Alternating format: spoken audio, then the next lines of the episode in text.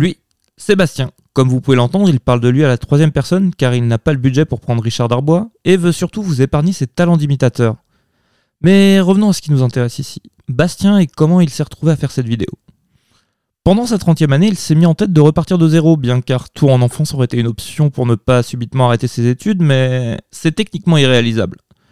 Alors il a trouvé une solution plus rationnelle, quitter son boulot dans la vente pour devenir social media manager.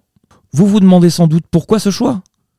Mettre à profit sa curiosité pour à peu près tout ce qui existe, être dans un domaine où les tendances peuvent changer du jour au lendemain et mettre son esprit d'analyse en marche autant que possible? C'est tout ce que Bastien recherche pour être épanoui dans sa vie professionnelle. Et sinon, il recherche un stage à partir du 27 février 2023 pour une durée de 3 semaines.